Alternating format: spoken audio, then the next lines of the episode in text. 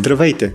Вие слушате Гласът на Капитал, седмичен подкаст, в който журналистите от Капитал разказват най-интересните истории от седмицата в дълбочина, с контекст и анализ, и в който търсим мнение от експерти в сферата на политиката, економиката и бизнеса за важните въпроси на нашето време. Здравейте, уважаеми слушатели! Вие сте с Гласът на Капитал, а това, което чувате е Гласът на Иван Запрянов. Тази седмичният епизод на подкаста ще бъде меко казано разнообразен. В първата част ще си говорим с Константин Николов, с когото заедно през последните седмици работихме по темата защо България изостава в фиксирания интернет. Във втората ще можете да чуете на интервюто на Мирела Василинова заедно с Бой Корашков, който вече не е служебен министр на вътрешните работи, а редовен такъв, избран като част от кабинета на Кирил Петков. Както самата Мирела определи последователността на подкаста, саксофон и стари дантели. Тук няма нищо против това. Преди всичко, останало казвам здравей на Константин Николов, редактор технологии в Капитал. Здравей, Косио. Здравей, Иване. За да разкажем темата накратко, можем да спомнем основния факт и причината, по която захванахме тази тема, а именно, че през 2009 година България е на четвърта позиция по скорост на интернета в света, според най-реномираната класация около Global Speed Test. Днес България е 53-та. Същевременно обаче, както разбрахме докато писахме темата на броя, с теб сме на различни позиции дали това е проблем или не е проблем. Ти по-скоро смяташ, че не е. Защо? Аз не смятам, че не е проблем персе, ами смятам, че а, интернета не е по-бавен. Точно обратно, както и ти си написал в вежащия текст. И както ще стане ясно в течение на разговора, не е проблем и за хората. А, тези класации са били важни в един по-друг момент в историята и развитието на интернет. Темата не е, че интернета е по-бавен и се е забавил, а темата е, че България вече не е в черните места по скорост на интернета. Да, тук да отбележим в числа, през 2009 година средната скорост в България била 6 мегабита момента 80 мегабита. Това са около 12 пъти разлика. Също времено обаче тогава сме били четвърти, сега сме 53-ти. Първите са с 270 мегабита. Мисля, че Монако в момента е първа, но те се сменят. Отгоре са горе-долу на блъскани. И един от комплексите ни е, че когато ние сме били четвърти, пети са били Румъния. Румъния продължава да бъде. В петицата. Точно така, да. продължава да бъде в петицата, а, което то е малко и нелогично. И аз когато се запознах с това какво се е случило на пазара там, просто там консолидация не е имало по по-скоро тя е започнала от толкова ниско ниво, че тя в момента е на някакво средно ниво. Все още там... имат много играчи активни, да. Точно така. Те дори не са много доставчици за били на ниво абсолютно квартал. Ние чак на квартални, не че не сме имали, но са били сравнително малки. Нали? Първата вълна консолидация, първите доставчици, които бяха купени, а, Megalan, Orbitel и а, Spectre, всички те, когато бяха купени 2010 година от А1, те вече бяха сравнително големи компании. Мисля, не може да се каже, че това са квартални доставчици. Те си бяха доставчици с сравнително стабилен пазарен дял. Сега се случва втората консолидация, която е, че БТК или Viva.com изкупуват а, доста голяма част от останалите по-значителни местни доставчици. Тук вече е замесена доста и телевизията, не е само интернет. Това е нещо точно. Случая на БТК. Е, това е точно нещо, което аз бих искал да ти да ми кажеш. Защото имаш доста по-добър поглед от мен върху телевизионния пазар. А тези неща вече върват ръка за ръка. Мисля, почти никой не ти пуска интернет, само интернет. Не, те имат да ти пускат, но много хора предпочитат да си купат. Ем, той... И за операторите предпочитат да ти продадат комплексни да, услуги, да, пакети. Тя, тя е да. по-ефтина. Да, да, така е, така е. Защо го правят това? Каква е логиката на цялото пакетиране, връзването на клиента, дългосрочните договори? Защото за оператора е така, първо ти продава повече услуги, с дългосрочните договори а, те запазва повече като свой абонат и няма нужда постоянно да ти предлага нови и нови оферти, ами е като сключи с тебе двугодишен договор, за тях това е идеалният вариант. За операторите това е, това е пътя напред. И с тебе сме си говорили, ще става се. Това, ще, това, това е бъдещето на интернета в България. Все по-големи играчи и а, малките независими играчи просто не могат да се конкурират, защото първо нямат финансови ресурс да изграждат оптични мрежи, каквито основно правят, или такъв финансов ресурс да изграждат оптични мрежи, каквито имат големите два оператора. И, и второ, просто няма вече толкова много независими оператори.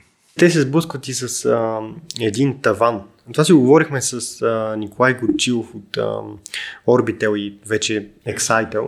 Ние ще пуснем след малко в а, подкаста три отказа от разговора ни с него, но всъщност в предишен разговор с него, преди няколко месеца, той беше казал, че когато те са започвали, това е някъде 98-99 и, или 97 между другото, нищо чудно да е тогава, до към 2005-2006 те се занимавали с доставка на интернет, обаче за бизнеси.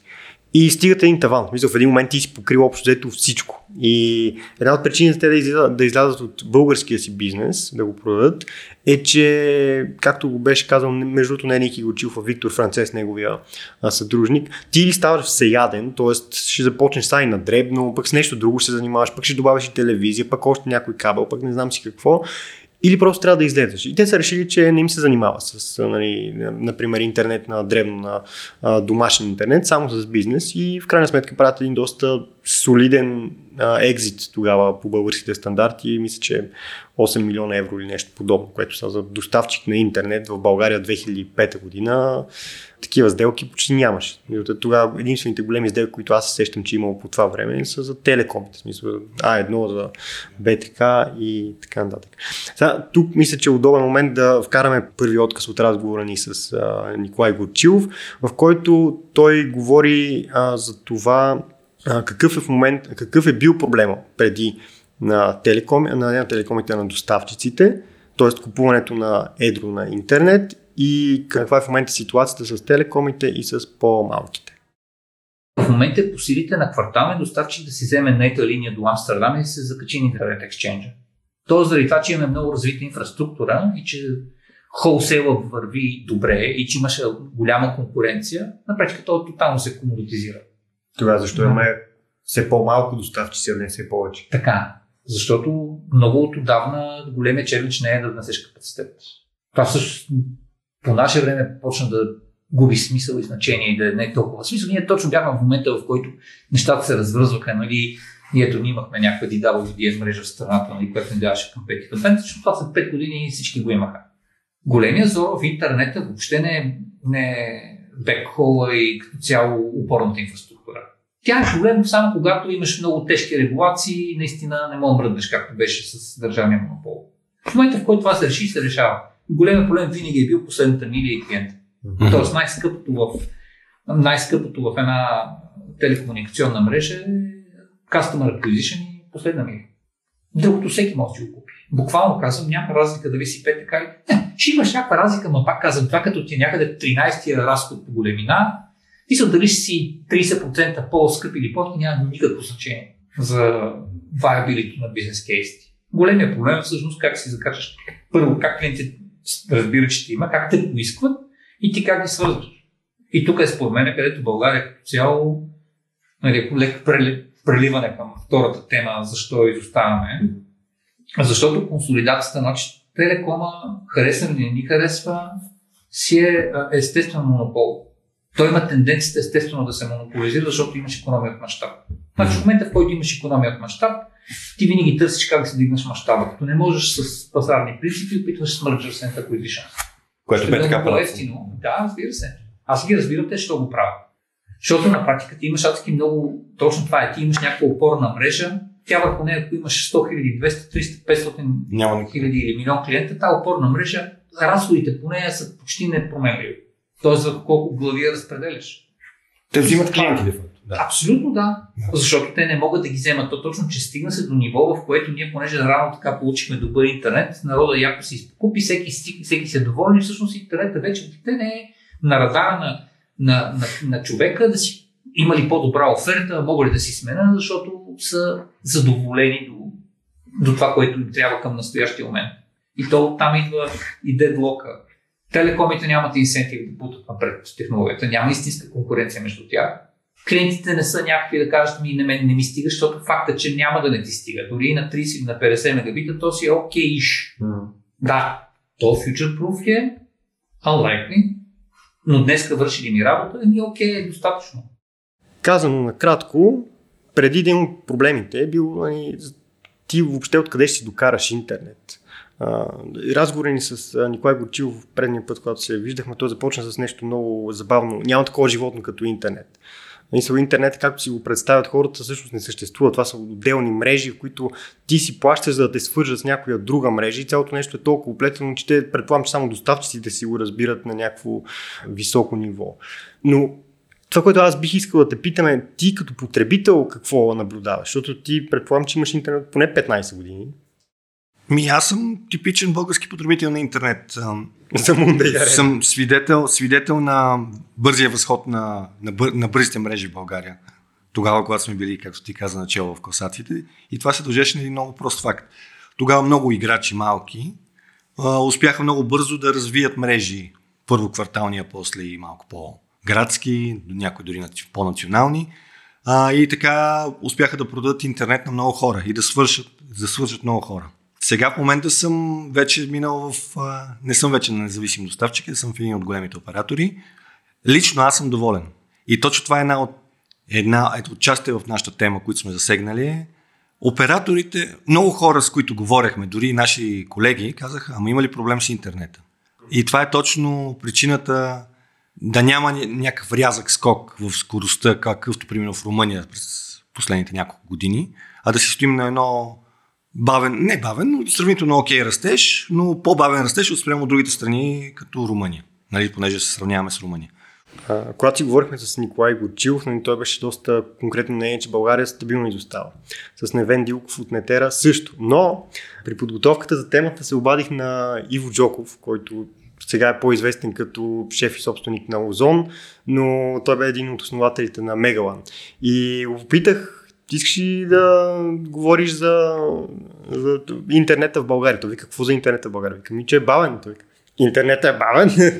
това беше искрено изненадан от а, това, че сме стигнали до някакво такова заключение, но пък са призна, че нали, не е следил отдавна, отдавна пазара или тези класации. А телекомите се ги следят. Със сигурност ги следят. Да, всички, всички, с които говорихме, те бяха наясно и с, с УКЛА, и с а, индекса DESI, където сме предпоследни а, преди... А кой е след нас? Преди Румъния, но те ни бият в интернета. Да, да, да. В скоростта да, на интернет там е, има голяма разлика. Това е нещо. А колко е странно, в индекса 10 ние ги минаваме по държавни публични, услуги. да, по публични услуги. Точно така. Публични да. онлайн услуги, което е някакъв парадокс наистина. Ами, но... Това е нещо, което ние като живеещи в България не можем да си го представим. Ние тук можем само да си кажем, ето няма електронни услуги, но пък може би грешим. Да, така е, така е. Но да продължим на темата, чисто ние като потребители. Аз аз, както казах, съм един от големите оператори и съм доволен, но наистина няма тази конкуренция на пазара, която имаше преди. Преди аз си спомням, когато бях в един квартален, не квартален, градски доставчик, средно голям градски доставчик Софийски, имах възможност да избирам между трима такива, които се конкурираха помежду си за цени, скорост и те също ми предлагаха пакетни услуги, не сега, нали, без мобилни телефония, но телевизия и интернет. И в крайна сметка бях на тях. Сега, в последствие минах на един от операторите и съм доволен като скорост. Дори никога не съм имал такава скорост, която е сега. И това е част от другата тема. Само големите оператори могат да си позволят да развият голяма на национално ниво оптична мрежа, която е гръбнака на бързи интернет, както да. сме си говорили. А в момента, според мен, е възможно да създадеш някакъв квартален доставчик, който да, а, който да дава много бърз интернет. И то добри цени. Естествено, че можеш.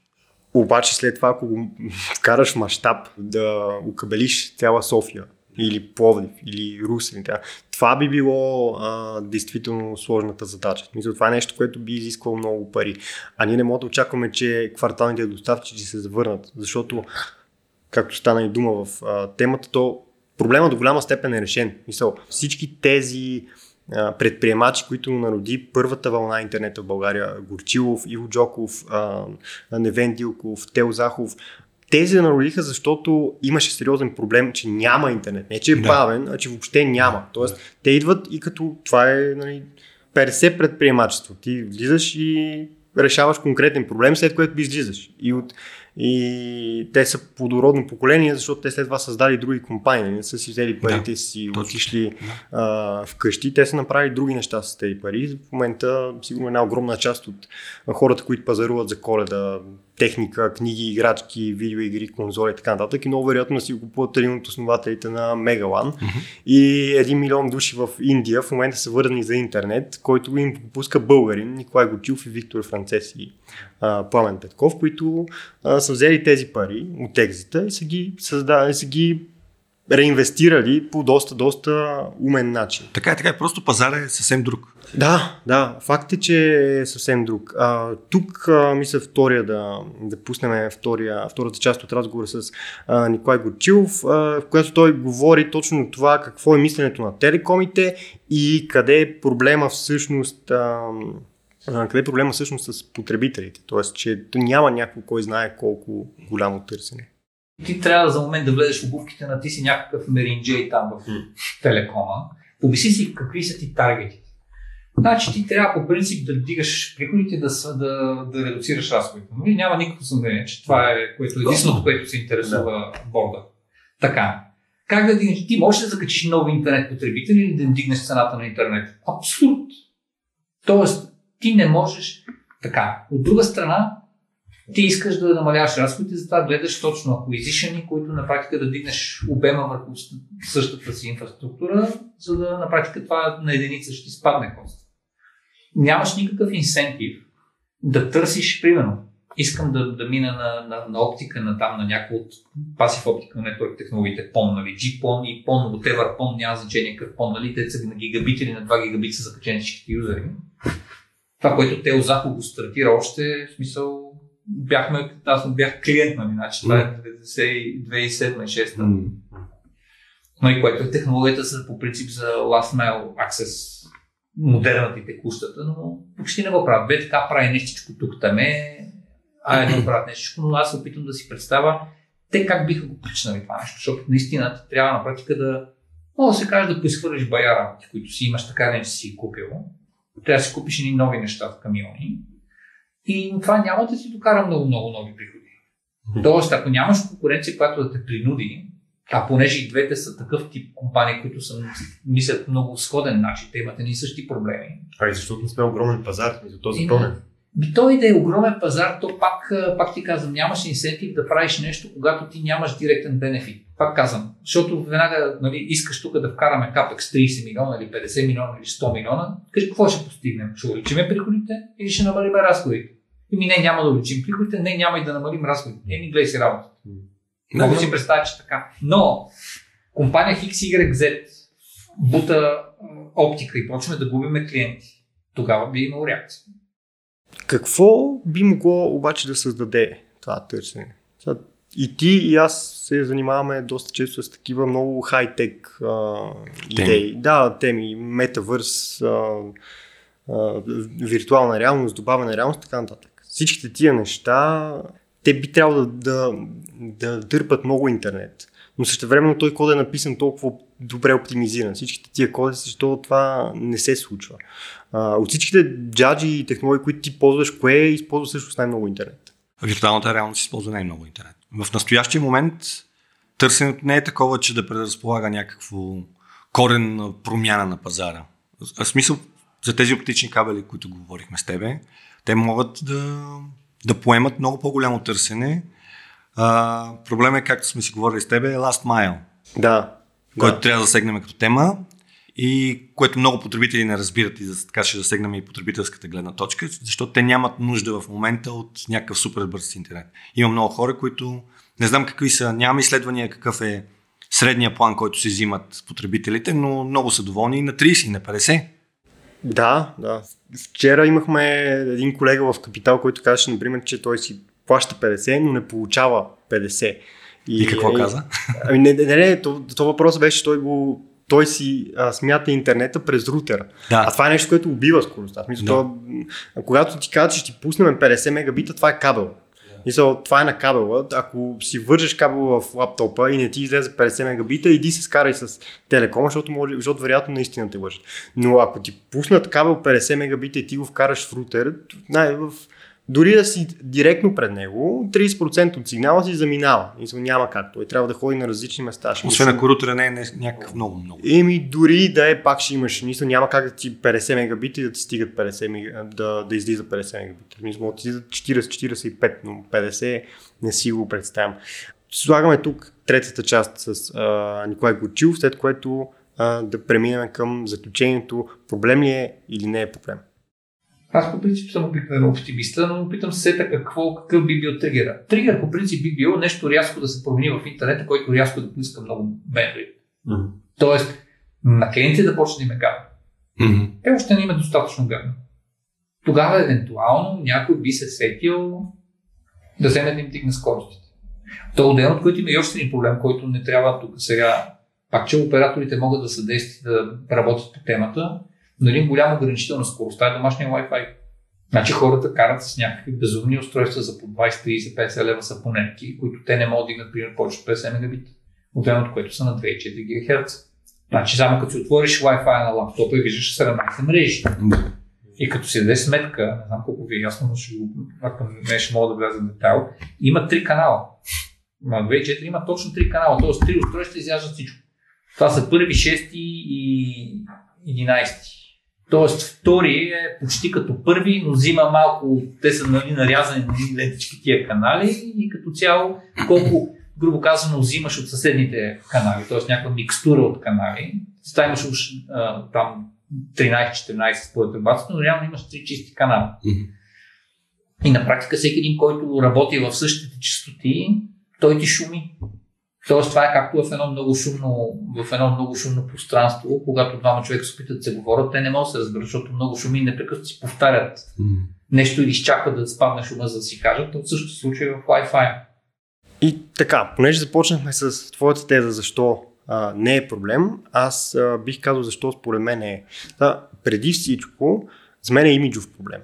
Тоест, ние преди сме имали някакъв много конкретен имидж на те не всички неща са хубави. Преди години Бойко Борисов беше казал, ние бяхме известни с това, че крадем кредитни карти, че ги точиме. Нали? В, в Африка нали? имаше сума, сума си българи. Но имахме, имахме имидж на вируси, хакери, бърз интернет.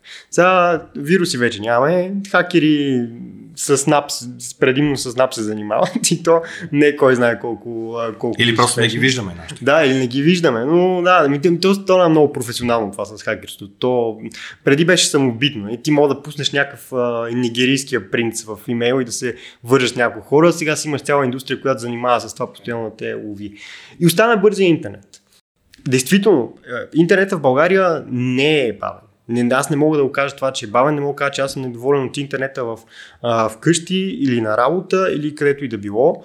Като тук нали, трябва да споменеме, ако не се е разбрало, вече ще говорим за фиксиран интернет, защото мобилния интернет там сме много напред. Мобилния сме в топ, топ 10. 10 да. да. мисля, че сме 9 там според 7, 9, е, ние до 2. И то това е едно от обяснението. И то в цял свят, не само в Европа. Да, това е едно от обяснението, което се споделяше от всички в ам, всички, с които говорихме. Мисъл, те големите инвестиции са там.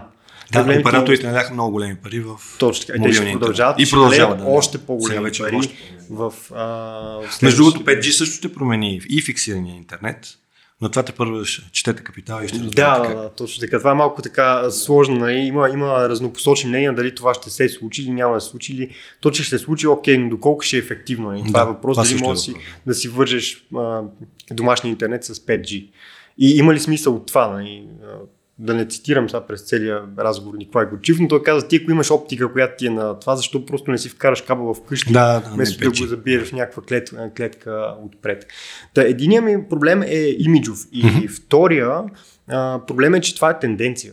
Ние сме, не сме се забавили изведнъж, ние сме се забавили в рамките на 10 години, докато други около нас са карали по-бързо.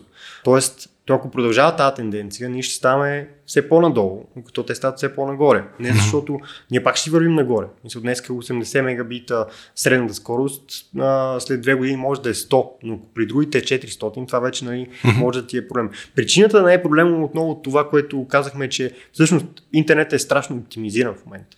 Ти за какво използваш интернет? За Google, за Netflix и за Facebook. Но тези компании, те сами се, ти се връзваш директно с тях, нали? ти не минаваш през някакъв посредник и те всичко го компресират толкова добре, че на тебе не ти прави впечатление. Мисъл, гледаш едно 4K видео, което преди 10 години сигурно ще ще гръмне компютъра да го включиш, но в момента гледаш абсолютно окей, дори на телефона си или на всичко, което има 4K резолюции, няма, няма проблем. Една от причините за това, и то може би най-голямата причина е, че просто тези компании са страшно добри в това да компресират. И третия са, проблем, който е теоретичен, сега аз не мога да се наема да го кажа, но Обичайно бизнес логиката е, че когато останат двама-трима играчи, а те в момента са останали двама големи, един малко по-голям, т.е. двамата големи са A1 и BTK, т.е. Viva.com и третият ти е Bulls.com, който обаче, поправим ако греша, те са изцяло фокусирани върху, върху телевизията основно, да, но имат 8% държат от пазара. Да, това са около 100 хиляди. От фиксирани. Да, 100 хиляди да. домакинства, нали, да го преведем в цифри. И останалото са 30 на 25-30%, които са малки доставчици, които нали, може да очакваме, че те малко по малко ще бъдат изкупени или, или ще се намали бройката. Защото общата бройка на доставчици в България е 600. Това не е малко. Да, Просто... според доклада на 600. Да, според, Колко да. от тях предоставят Direct Retail услуга е съвсем друг въпрос. И, и колко от тях са на свето? Колко от тях са на свето, да. Това е основният въпрос, който а, си задават а, всъщност и телекомите. Бизнес логиката е, че в един момент, когато имаш такъв пазар, ще се вдигнат цените. А, ние това няма как да не го очакваме, защото, а, както а, разбрахме, ПТК те ще направят 300 милиона евро инвестиция само в фиксираната си мрежа в следващите 5 години, а едно 100 милиона. И не даваш такива пари, за да си останеш на същото място те в крайна сметка целта ти е да растеш. И това mm-hmm. е бизнес логиката. Но пазара също време е ограничен. Той не може да расте много от към хора, е ясно. Можеш да оптимизираш някакви разходи и да спечелиш повече на абонат. Друга тема, която не засегнахме е, че малките оператори печелят много малко, много малък марш на всеки абонат, който имат. И те, за тях в един момент става, особено ако са притискани от по-големите играчи, те не могат да си позволят да продължат да предлагат тази услуга, защото, освен ако не са на сиво или на черно. Да, ама дори тогава ти, нали, ако си просто кварталния интернет седи, това може да не ти е проблем, но ако мислиш като предприемач, теб ще ти стане скучно. Мисля, ти ще продадеш просто защото ще намериш нещо друго, с което да се занимаваш. Както а, казахме вече, то това е решен проблем. Мисля, ти имаш интернет, вече дали ще е с 100, 200, 300, 500 или мегабита или 1 гигабит, за някои потребители може да има огромно значение, но за масовия потребител то му е достатъчно. И 100 мегабита са ти предостатъчни. Стига да си го правиш а, това, което цитирахме Николай Гочилов с рутера, можеш да вържиш какво ли не на 100 мегабита. Въпросът е само това колко, е, колко ще издържи в бъдеще. И колко устройства може. Еми, да, но новите рутери са се посправили с това. Нали? Имаш една технология Wi-Fi 6, която ти дава, че мога да, да вържеш повече. Нали? Капацитетът ти е по-голям, имаш повече ленти, имаш това колко работи. Нали? Не съм пробвал да вържа в един рутер 10-20 телефона, но поне на теория е значително по-добре. Защото те се налагат тия неща. Смисъл ти вече а, телевизорът ти е включен в това. Пречиствателят ти за въздух, ако имаш, защото ти купих такава простотия преди. Не простотия, между доста добра инвестиция, трябва да кажа, преди няколко, преди няколко седмици. Всичко ти е вързано с интернет. И ти, ако си на някакъв стар рутер, който има, мога да вържиш три неща, без да го знаеш, ми вързваш телефона, лаптопа и телевизора и чао, като дойде някой на гости, има не знам, що не става. Затова много добре си описал в темата и нужда от да, хубав рутер. Или, да, ти ако имаш по-бърз интернет, нормално да имаш и техника, която да кореспондира с... С тази технология и скорост. Да. Добре, да приключим с а, това какво очакваме всъщност да се случи с а, пазара. Ми ти го каза. Ще остават все по-малко играчи, което се случва между другото, с теб сме си говорили в цяла да, Европа. Всякъде, да. Това не е изключение. Това не е тук само наш си монопол. Големите оператори имат средствата и, и силата и ресурса, за да са най-силните играчи на пазара и то това е от, от години беше факт в Европа. Тук ще става колко каза, в момента са 30, към 30-30 и нещо процента са други оператори, извън тримата големи. Да, не, по, даже вече трябва да са по-малко, към 25 Другото, което е сигурно ще се включи още един играч, трети оператор, но да видим под каква форма. Това го очаквам да се случи рано или късно, ти си го засегнал в темата. Да, а, не, не го очаквах аз. А, директора в а, техническия директор на БТК и вице-президента в United Group Желко Батистич, той казва, че очак... абсолютно директно си го казва, така че мога да цитирам, че Теленор в един момент ще е влязъл. Тоест в на фиксираните. Да, в фиксираните. Те в момента предлагат фиксиран нет през 5G, което е малко по-различна услуга, но да видим дали ще продължат под тази форма да го предлагат или ще изкупат някои оператори, или ще се направят своя мрежа. Предстои да видим. Но какво очаквам? Все по-голямо укрупняване. Това ще става. Въпросът е дали потребителите са доволни от тези услуги. В крайна сметка, в крайна сметка клиента, това е, да, клиента да. диктува. Да. И това е една част от темата, че клиентът в момента не се оплаква от интернет. Класациите показват едно, но клиента, българския клиент, или няма нужда, не знам дали не се оплаква, но няма нужда от по-бърз на интернет. Да кажа аз нещо позитивно, като да обърна аз да не съм само цялото лошо ченге от години не ми се налага реално да, да се обаждам на някой оператор, за да му кажа, че нещо няма интернет. Мисъл, не ми спира интернет, защото преди 10 години това беше огромен проблем. Имаш интернет или нямаш интернет, беше малко на рулетка. Обслужването на малките оператори беше много добро. Да. Това също трябва, ако си спомняме. Така е. Им можеха да ти решат проблем. Не, не, аз, не... аз също не съм имал проблем, така че не знам колко бързо ще ми реши. Не, не, то, то обслужването, обслужването беше наред и като цяло малките оператори си даваха зор да, да го правят това нещо. Но имам предвид, че тя технологията доста по, е вече по-bulletproof, защото преди, когато имаше буря навън, това значи най-вероятно нямаше интернет. Съвсем други кабели също. Съвсем, да, съвсем, ми, съвсем друга само... инфраструктура имаше. Точно да, така. Мисля, че в момента основното е, че кабелите не са по, не са по жиците, ами са отдолу, съответно не им пука дали вали Добре, изключително много ти благодаря за този благодаря разговор. Останете с гласът на Капитал. Във втората част ще чуете интервюто на Бойко Рашков, вече е редовен министър на вътрешните работи в кабинета на Кирил Петков.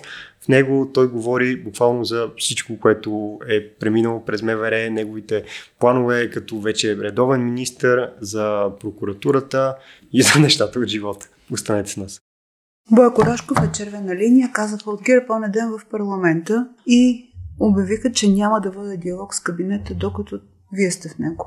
Как ще коментирате тези изявления?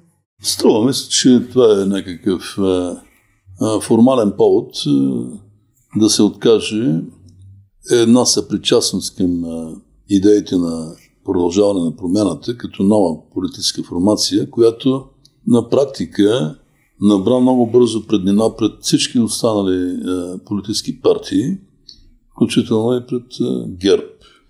И тъй като идеите на новата формация са точно борба с корупцията, като така водеща цел, като основополагаща а, в техната програма, а, ГЕРБ са най-малко подходящата политическа партия, която би могла да съдейства по какъвто и да е начин в противодействие на корупцията, защото ние в историята, новата история, нямаме повече примери, отколкото сега по време на тези 10-12 години управление на ГЕРБ, в които да са извършени толкова много корупционни действия, както станахме свидетели от страна на различни представители на тази политическа партия. И като черешка на тортата се оказа, автомагистрала Хемос, разкритията по отношение на която са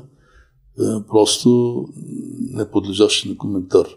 Такава гигантска корупция в нашата страна не си е позволявала, повтарям, нито една друга политическа партия. Така че това е основното, което е пречка да съществува каквото и да е единение между ГЕРБ и новата формирала се коалиция в парламента и новата партия е продължаване на промяната. И тъй като те от ГЕРБ няма как да обяснят тази обективна причина, то използват някакъв а, а, такъв повод или някакъв, някакво оправдание в мое лице, че аз съм човекът, който е пречка те да подкрепят.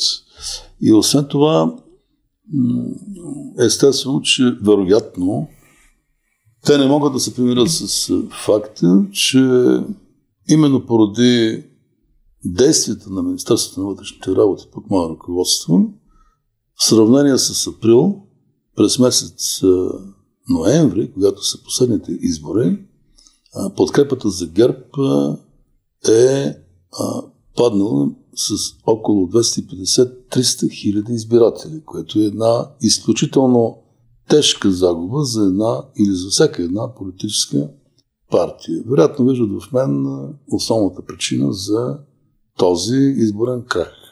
Вие, вие единствено всички министри, но в това правителство се оказвате заплаха за ГЕРБ. заплаха или пречка или защо?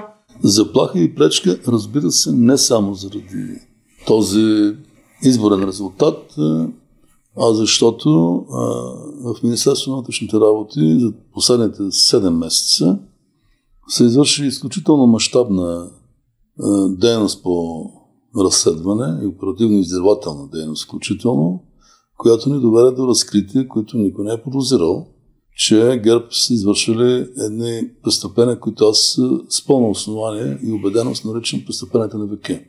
Не може в една нормална демократична страна, ако управлението е честно, прозрачно и демократично, да се допусне от това управление, да се започне изграждането на магистрала без никакви строителни книжа, а в същото време за всеки гражданин, който иска да построи и е една ограда или нещо друго, се изисква това.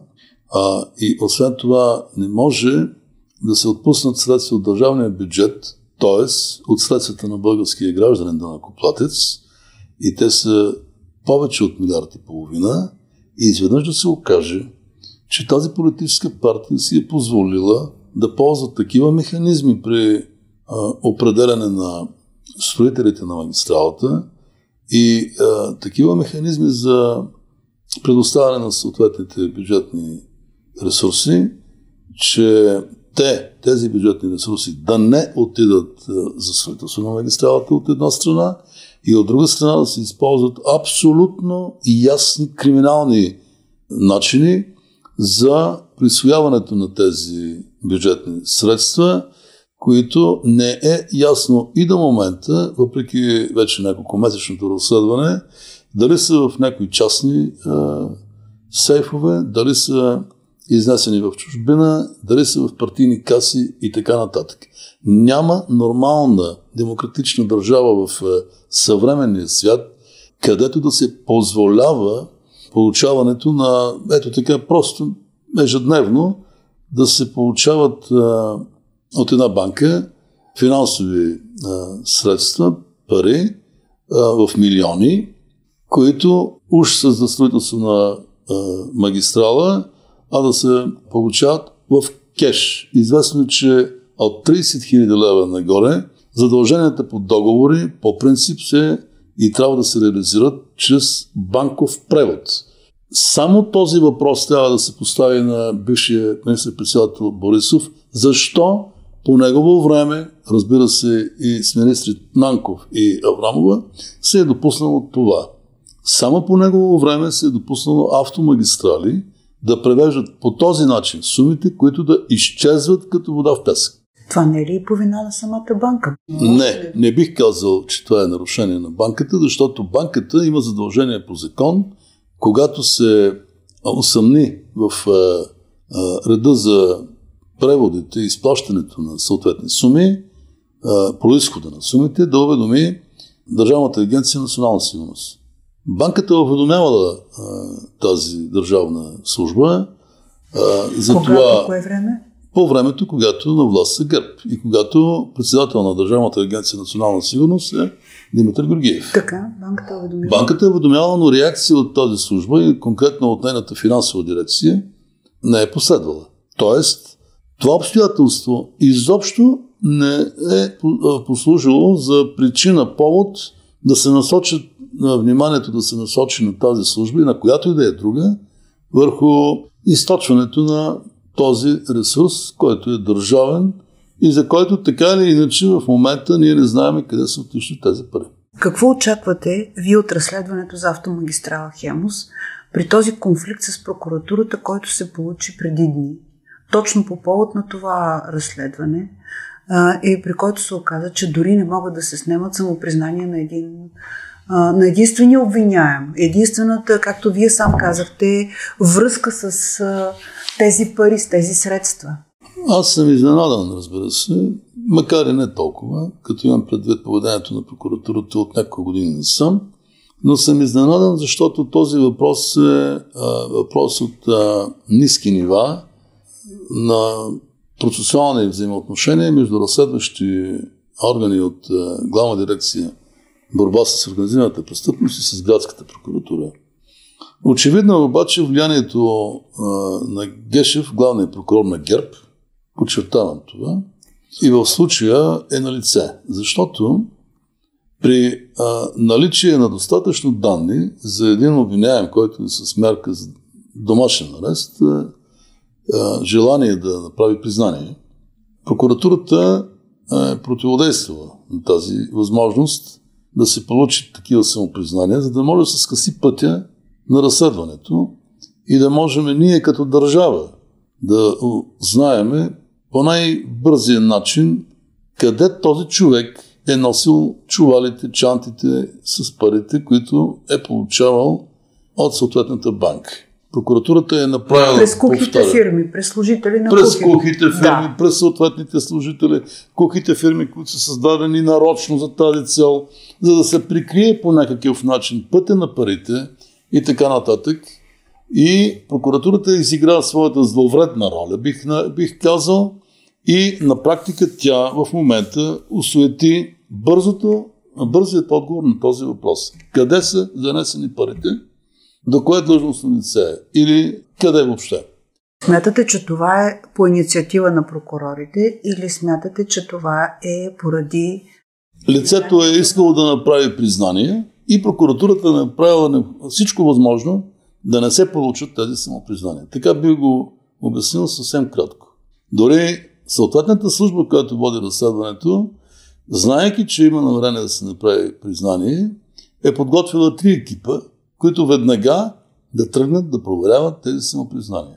И естествено, след провала, предизвикан от прокурора или от прокурорите, това вече е невъзможно да стане. Що се касае до а, опитите да се прехвърля отговорността върху самите полицаи, аз а, знам истината от кухнята, тя е такава и мисля, че а, прокуратурата, прокуратурата попречи а, да видим към кои етажи на властта са отивали тези огромни материални ресурси. Казахте, че и това е тази, съзнателно. От тази гледна точка аз правя извод, че това е направено съзнателно, защото по такъв начин се прикрива онзи, който е получавал тези средства. И естествено, че реакцията да се започне разследване от прокуратурата по отношение действията на полицаите. Тоест, опит да се прехвърли тази отговорност, за да може прокуратурата да си измие ръцете. Видях една пресконференция в неделния ден Две бях. от ръководството на прокуратурата да. и се убедих лично, че количествените струпвания на прокурори въобще не доведоха до някакви качествени обяснения във връзка с намесата на прокуратурата, тя по-добре да не се беше намесвала въобще. Ако тя не се беше намесила в намерението и възможността да се проведе разпит на този човек, обвиняем с мярка домашен арест, ние щяхме да имаме вече един изключително сериозен резултат при това многомесечно разследване. Прокуратурата успя да го провали. За голямо съжаление виждам, че днес се изляза една декларация на Камерата на следователите, която като следователска организация няма отношение към това разследване, тъй като те започнаха лятото разследване също по отношение на а, престъпление във връзка с автомагистрала Хемос, но и до настоящия момент конкретни резултати от там обществото не е научило да има. Пита се задачите, има ли значение за обществото и за държавата, в крайна сметка, какво се е случило с тези милиарди лева на българския данакоплатец, предназначени уж за строителството на автомагистрала Хемос за следствието, за Националната следствена служба, за Гешев персонално а, и така нататък, или няма. И излиза така, че когато органите на МВР се натъкнат на доказателства или направят опит да съберат такива, които разкриват цялата картина на тази мащабна престъпна дейност, прокуратурата се явява като орган не за спазването на законността, не за съдействие на тези служби, да си свършат работата, а обратно. Да стопират тяхната дейност, да осуетят разкриването на обективната истина и така нататък, като си има предвид, че наблюдаващата прокурорка, която е взета с кола служебна на ГД Боб от дома, която живее в Люлин, не е знаела дори къде се намира ГД Боб. Как наблюдава тя тогава непосредствено, както изисква закона и постоянно развитието на разследването по това дело, оставам тя да обясни. И освен това, как да си обясним като общество нейната абсолютна незаинтересованост този човек, който е с обвинаем, ще да направи ли признание или няма да направи признание, което личи просто с просто око се вижда от а, съобщенията, които са разменили тя и разследващите полицаи и което разбира се те прецениха, че е добре да бъде изнесено в публичното пространство. И ред други въпроси още се поставят, но за мен аз се приличих и в медиите на месата на прокуратурата като едно срутище, което е препречило пътя за разкриването по най-близкия, най-бързия начин за разкриване на обективната истина в този, в този случай. Ние постигнахме страхотен успех при това разследване, два пъти по-бързо, отколкото а, разследването, което се осъществява в а, Националната следствена служба. И прокуратурата намери начин да стопира това разследване, така че да не затрудни, никой не знае в каква степен. Това прокуратурата на Гешев ли е? Прокуратурата на изследствието на Гешев, под ръководство на Гешев. Смисъл, доколко това е наложена линия на поведение в прокуратурата от главния прокурор Гешев, защото в този смисъл са някои ваши изказвания. И как да се реши този проблем? Аз съм убеден, че колкото и Гешев да говори, че той е само административен ръководител, той директно а, а, дава указания при отделни разследвания.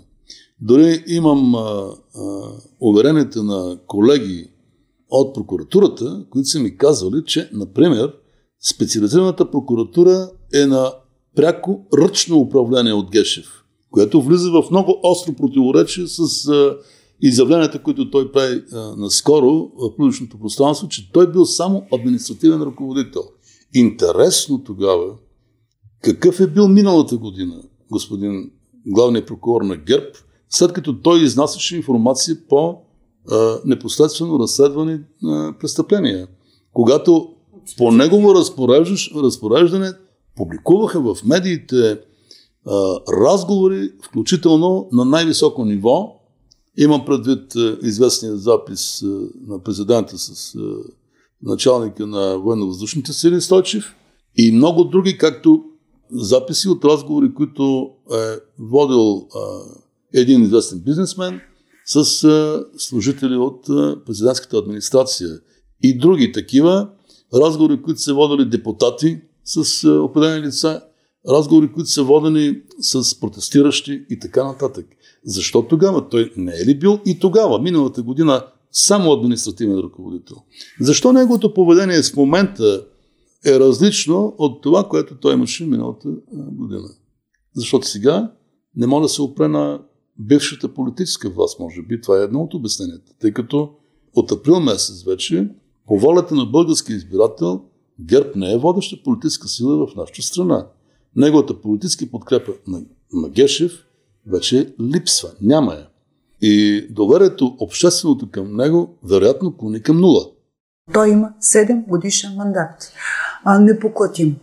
И а, тук вече въпроса опира до концепцията по която този проблем трябва да се разреши. И въпросът е, от ваша гледна точка, проблема Гешев ли е или проблема е в организацията на прокуратурата, уредбата на прокуратурата, а и наследствието. Вие сте бивш директор, дългогодишен на Националното следствие. Известно ви е, че от дълго време се говори, включително и за мястото на прокуратурата и наследствието, за тотална, пълна реформа на, на тези структури. Как го виждате вие този проблем, решението на този проблем? Решението на този проблем аз е, виждам в няколко насоки. Най-напред е, ще трябва да се изработи механизъм, чрез промени в е, нормативната уредба, който механизъм да позволява предсрочното прекратяване на мандата на главния прокурор и на другите ръководители на съдебни звена, т.е. да направи това възможно, тъй като в момента това е невъзможно да стане. Или ако е възможно, то е свързано с особено, особени затруднения. Така че механизмът трябва да бъде изработен много бързо и той да бъде ясен. Не може един главен прокурор да уронва престижа на съдебната власт, не може заради изказванията и поведението на един главен прокурор България да бъде осъдена от Европейския съд по правата на човека за това, че той със своите непремерени изказвания уврежда интересите, престижа, репутацията на отделни граждани и други подобни, не може той по, по негово разпореждане да се а, извършва нахлуване буквално в президентската институция да се урони престижа на нашата държава като такава. Не може той да изразява закани срещу държавния глава, как ще да го изчакат, главният прокурор да изчака президента, да му изтече мандата. Това са форми на закана, които той си позволи по отношение на държавния глава в нашата страна и много други, които съм описал подробно в едно предложение, което внесе бившия министр на правосъдието Янаки Стила във Висшия съдебен съвет. И този човек да не може да изглежда непоклатим и да не може да бъде сменен за това, че той не е подходящ за длъжността, която заема. Не може. Най-напред трябва това да се направи. Второ, ще трябва да се помисли по а, самите процесуални закони, а, които в а, времето сега, от а, няколко години насам, показа, и по-конкретно от една година насам, че тогава, когато главният прокурор е очевидно свързан с политическата власт а, или пък а, а, действа в съответствие с волята на политическата власт, която управлява, ако тази политическа власт падне от власт, главният прокурор да замести нейните възможности. И по такъв начин политическата власт извършила престъпление по време на нейното властване да не може да бъде разследвана по никакъв начин, тъй като главният прокурор се явява пазител, защитник и така нататък. Какато е хипотезата в момента. Е, разследващите органи, които са не само в е, съдебната власт, трябва да имат е, по-широка оперативна самостоятелност, за да могат е, не само да образуват досъдебни производства, както беше преди, може би, 20 на години, но те да могат самостоятелно да повдигат и предявяват обвинение, без да търсят е, непременно съдействието на прокурора, да могат да искат самостоятелно от съда да извършват едни или други действия, като претръсване, изземване и някои други, без посредничеството на прокурора и по такъв начин те да могат е, в много, по, е, много по-бързо да извършват тези действия по разследване, които позволяват събирането на необходимия доказателствен материал. Защото една политически ангажирана прокуратура това няма да го позволи, а, именно защото е ангажирана с действаща политическа власт. А, така че на първо време ние очевидно трябва да се върнем към някои правни норми, които даваха, повтарям, по-широка оперативна самостоятелност. Освен това, с едни такива промени, каквито примерно давам, няма да се засегне правомощите на прокурора по Конституция да упражнява надзор за законност, защото по силата на действащия НПК прокурора, който е наблюдаваш, е длъжен и може по всяко време да упражни надзор за законност и да следи непрекъснато за разследването, да дава указания, да отменя на законосъобразни актове и така нататък. А представете си сега, в момента, за да поиска един разследващ орган извършването на претърсване, той трябва да търси посредничеството на прокурора. А същевременно идеята е при някои от действията, с които се ограничават основни конституционни права на човека, да има съдебен контрол. Съдебният контрол го има, но възниква въпроса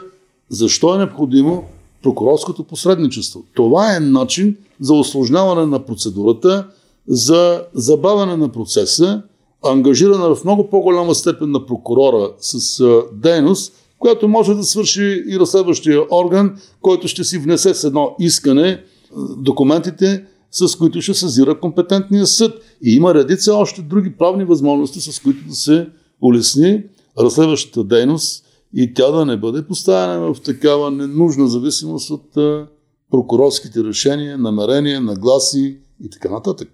Времето ни го доказа това, че е така и времето ни налага да помислим по тези евентуални законови изменения.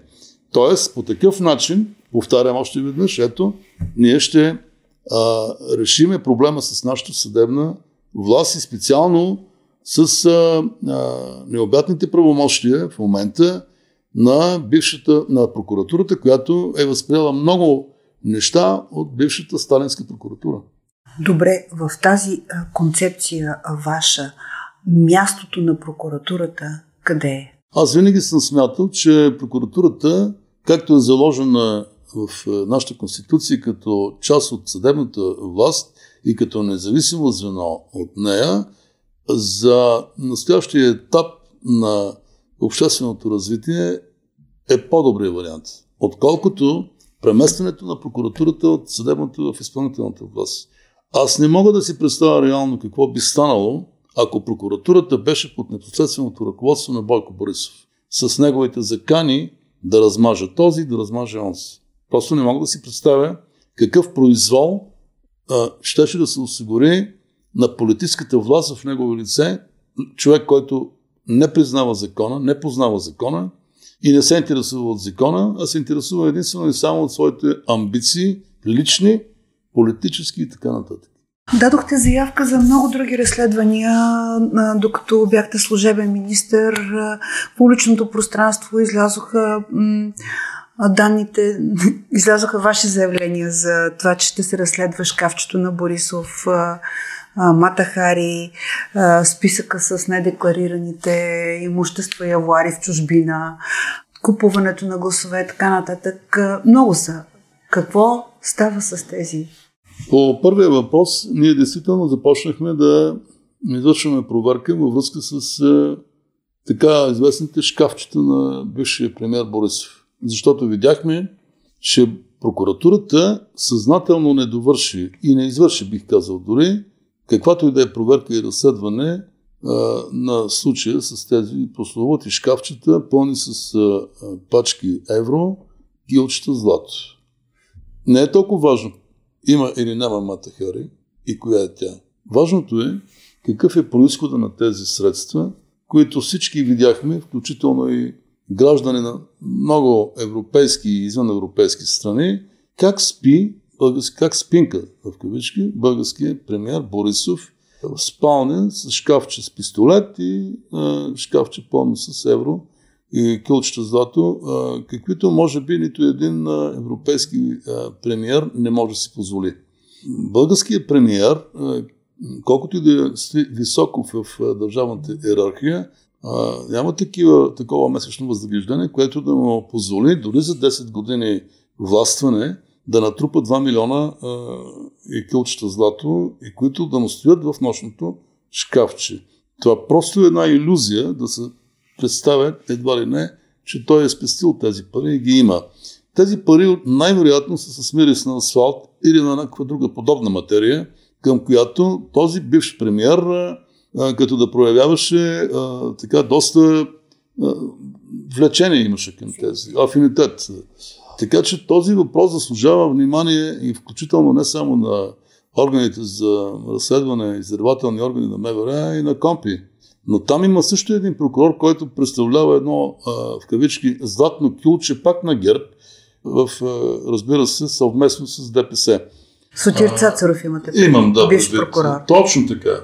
Така че, струва ми се, тези всички неща трябва да се изяснят. Българското общество има право да научи как така в нощното шкафче на един премиер има толкова много пари. И защо тези пари, ако ги има законно, не са в някоя банка и той да каже на българските граждани, да, тези средства ги имам по наследство или пък а, от продажба на имоти, или пък от някаква, по някакъв друг начин ги притежава, че те са предназначени, той ще ги внесе в банката или са от банката, когато ги е изтеглял. Защо няма такова обяснение? Той твърди, че някой едва ли не там му ги е поставил, за да го запостави. Така че в този случай ние ще го провериме. И много се надявам да има резултат, който да обявиме на българската общественост. А има ли предвижване по другата тема за списъка с недекларираните имоти и авуари на публични лица?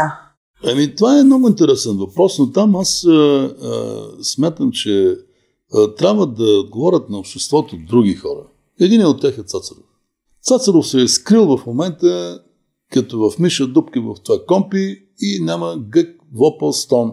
Нека да каже, да стане да каже, да обясни списъка от 70 лица или както той твърди от 37, аз смятам, че от повече от 70. А, в него са включени лица, някои са близки на някои прокурори може да са съпрузи или съпруги, може да не са съпруги а, с граждански брак. Може да има някои членове на Висшия съдебен съвет, които трябва да се скрият, защото иначе а, трябва да обяснят, а, например, защо имат а, имоти в Гърция, а, как така, по какъв начин, защо не са декларирали, иначе нека да имат. Но защо не са включили тези имоти в а, годишната, данъчна, годишната декларация пред сметната палата първо, после пред компи. Защо Цацаров крие тези неща? Защо Гешев в момента също има такава възможност, защото проверката е продължила и по негово време. Той също може да е, съобщи това на българската общественост. А, така да се каже, критиките се насочват към мене, който аз заявих, че знам за този списък, но това съвсем не означава, че аз съм длъжностното лице, което трябва да даде тази информация на обществото. По-точен би бил да каже на Гешев. Още по-точен би бил Цацаров, който е поставил тази задача това да стане. И се пита, защо сега прикриват се близки, съпрузи, съпруги ли се прикриват в този случай за имоти в чужбина и средства на деклариране, или пък се осигурява възможност или се е осигурявала възможност за оказване натиск върху тези лица, длъжностни магистрати и от политическите среди, за да вършат едно или друго, удобно на някои Например, имало ли е тук един а, заместник министър на вътрешните работи, който също не е декларирал това, което притежава зад граница и ред други въпроси, обществото има право да ги поставя и някой да даде отговори. Реформа на МВР. Сега вече сте титулярен министр. Можете да разсъждавате, да планирате дългосрочно. Ще има ли реформа в МВР? Каква ще е тя? Ще има ли кадрови промени? в политическия кабинет, в службите. Сега, промени безспорно трябва да има, както в структурно отношение, така и в естествено кадрово отношение. А, такива промени ние наблюдаваме, че са извършвани от 10 на 15 години насам. Няма да бъдем първите, които ще предприемем такива реформи, а сега има хоризонт те да бъдат започнати. Защото в рамките на законно установените срокове на един служебен кабинет, които са много кратки, по 2-3 месеца, не могат да се поставят такива дългосрочни задачи. Докато в един мандат, който се очертава, който би могъл да бъде пълен, могат да се постигнат тези задачи и това трябва да стане. Защото на всеки е известно, че в Министерство на вътрешните работи, например, има около 3000 щатни бройки, които не са заети. Пита се задачата, необходимо ли е те да стоят незаети. Второ, има служби, които не изпълняват полицейски функции, а други, които са малко в страни от полицейската работа. На възникват въпроси, те необходимо ли е да бъдат в МВР? Аз не казвам, че трябва да бъдат изведени от МВР. Но една служба, която се занимава с издаването на документи за самоличност, шофьорски книжки и така нататък, въпросът и други документи, Въпросът тя трябва ли да бъде част от е, администрацията на Министерството на вътрешните работи или не трябва да бъде? Защото малко се знае, че от тези е, близо 50 000 души като състав на Министерството на вътрешните работи, полицаи с полицейски функции са по-малко от половината от тях.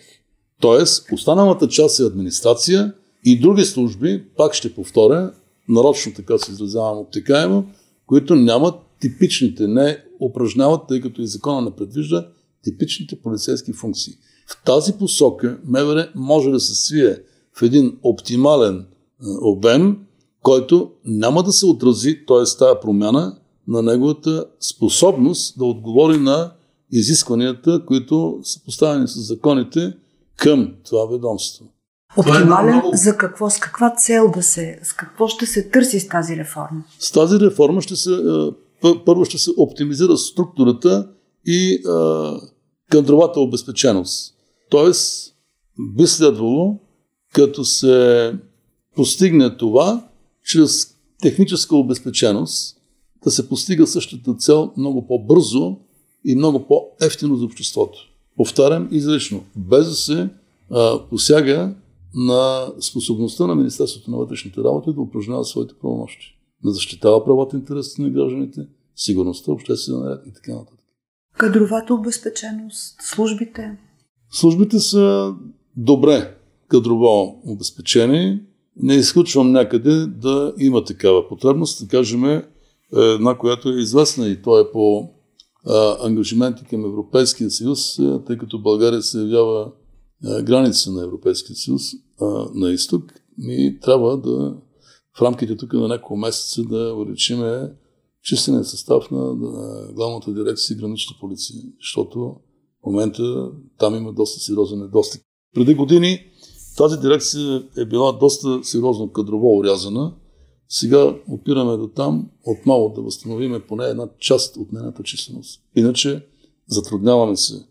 Тя е недостатъчна. Това налага да ползваме други служби, както е известно, жандармерията, а в определен момент ползвахме и части на Министерството на отбраната. Граничната полиция като главна дирекция трябва да има възможност цялостна пълна да се справя с задачата. Ако този епизод ви е харесал и искате да слушате следващия епизод на Гласът на Капитал веднага, щом излезе, можете да се абонирате за нас в Apple Podcasts, Google Podcasts и Spotify. Обратна връзка може да ни изпратите на podcast.capital.bg или в профилите на Капитал в социалните мрежи. Музиката, която чувате в Гласът на Капитал е композирана от Петър Дундаков специално за Капитал. Аз съм Илан Запрянов, а епизодът монтира Тихомир Конев.